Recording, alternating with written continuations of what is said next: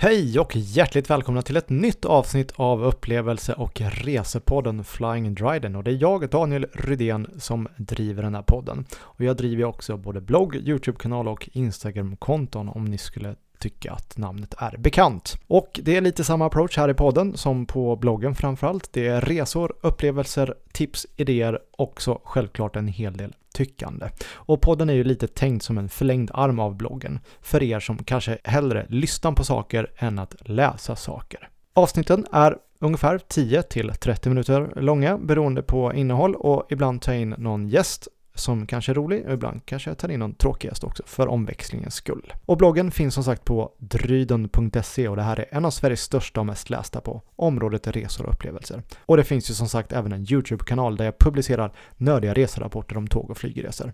Och Instagram-kontot dryden eller Flying Dryden, där hittar ni massa bilder och stories. Och alla tipsen som jag nämner i det här avsnittet finns tillgängliga på bloggen och i avsnittsbeskrivningen så lägger jag en länk dit så kan ni klicka er in om ni vill se bilder framförallt. Men nog om det, nu kör vi ett nytt avsnitt och idag ska vi bestiga norra Europas högsta berg. Så vilket är då Norges och norra Europas högsta berg? Jo, det är Galdhöpiggen som är 2469 meter över havet. Och den här bergstoppen ligger i ganska lättillgänglig terräng i Jotunheimen eh, som är ett högfjällsområde i höjd med Dalarna på den svenska sidan. Och att bestiga Galdhöpiggen är en fantastiskt fin dagstur och jag gjorde den här i början på juli för några år sedan. Tillgängligheten bidrar såklart till eh, att den är väldigt populär och allra helst då bland norrmännen som har toppturer lite i blodet. Men låt inte det vara ett hinder, vandringen bland de här norska fjälltopparna är väldigt naturskön. Efter den här dagsturen så samlar jag då ihop mina tips och idéer och förhoppningsvis kan de vara till nytta för er som kanske planerar att göra den här vandringen framöver. Norge är ju inte känt för stora, breda och fina raka motorvägar direkt, så det tar sin tid att köra dit och från Oslo är det ungefär 36 mil, från Göteborg är det knappt 70, från Stockholm drygt 80 och från Malmö drygt 90. Vi körde från Östersund och hade 58 mil ungefär och det tog oss ungefär 8 timmar att köra.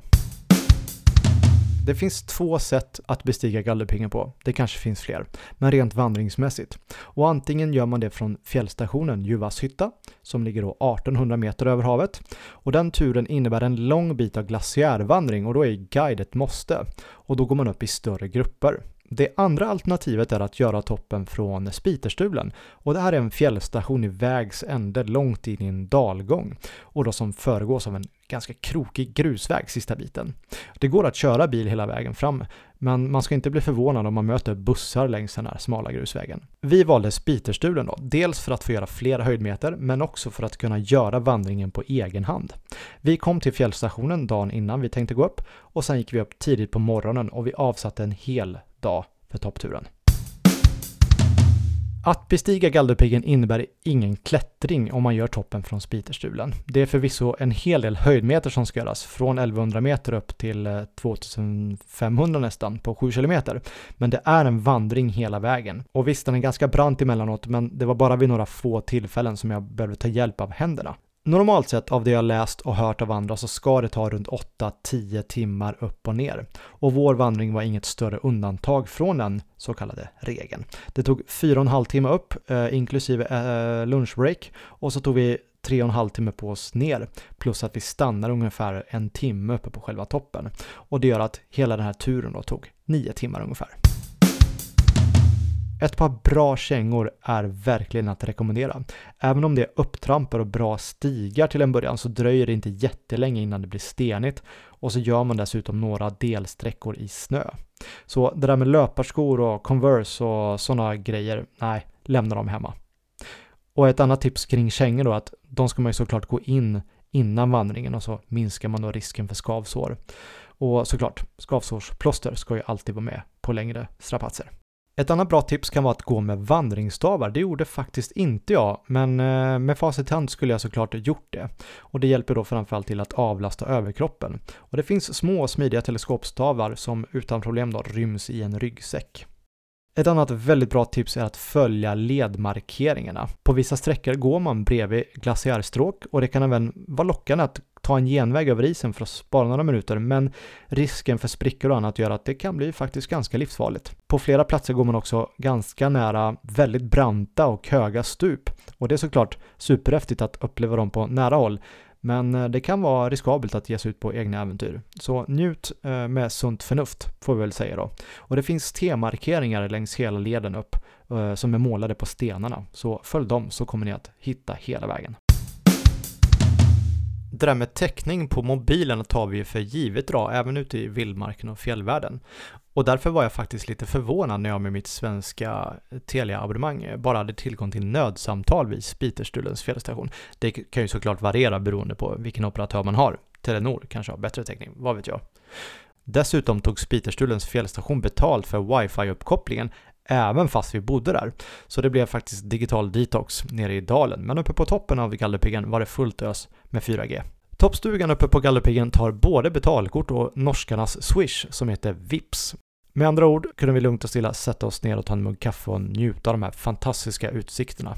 Och trots att vi inte hade kontanter med oss. En solig dag i fjällen kan ju snabbt förändras till något helt annat så därför är det alltid bra att packa ner backup-plagg. En regnjacka och regnbyxor är ju såklart givna och vindtätt material och så vidare. Kanske till och med mössa och eh, till och med vantar, trots att det är mitt i juli. Solskyddsfaktor är också bra att ha med och rent av kanske ta på sig redan innan vandringen börjar.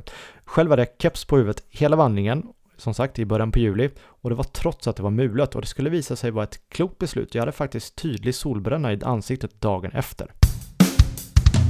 Ett annat tips är att vandra med någon. Visst, man kanske vill ha lite egen tid ibland, men fjällvandringar ska man såklart göra tillsammans med någon eller några. Dels för att då såklart dela upplevelsen med andra, men också för säkerheten om man skulle ramla och skada sig eller dylikt.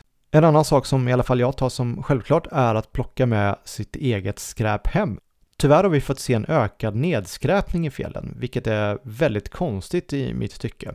Man orkar liksom bära med sig de här förpackningarna fyllda med mat och annat ut i fjällvärlden, men man orkar inte bära med sig de tomma förpackningarna tillbaka. Jag får inte riktigt den ekvationen att gå ihop. Och det här är ju såklart väldigt enkelt löst. Man tar med sig skräpet hem eller slänger det på avsedd plats. Alla blir glada och vi kan fortsätta ha en ren och städad natur. Att bestiga Galdhöpiggen är ju faktiskt en njutning, för det finns få andra saker som slår en jädra fin fjällvandring och Galdhöpiggen hör absolut dit.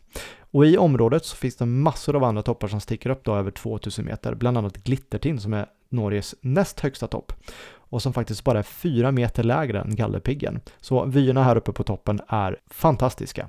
Och sen är det såklart något alldeles speciellt med att luncha på ett klippblock eller bara vända sig om och se alla höjdmeter som man lagt bakom sig, både på vandringen upp och vandringen ner. Alltså det här är bergsvandringar när de är som bäst.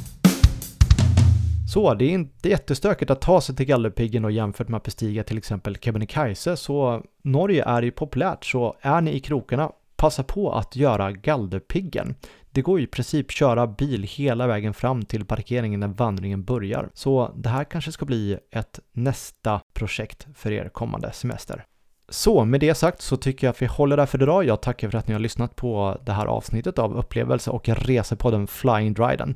Vill ni komma i kontakt med mig, ge feedback, har önskemål på ämnen eller annat så mejla mig på danieletdryden.se.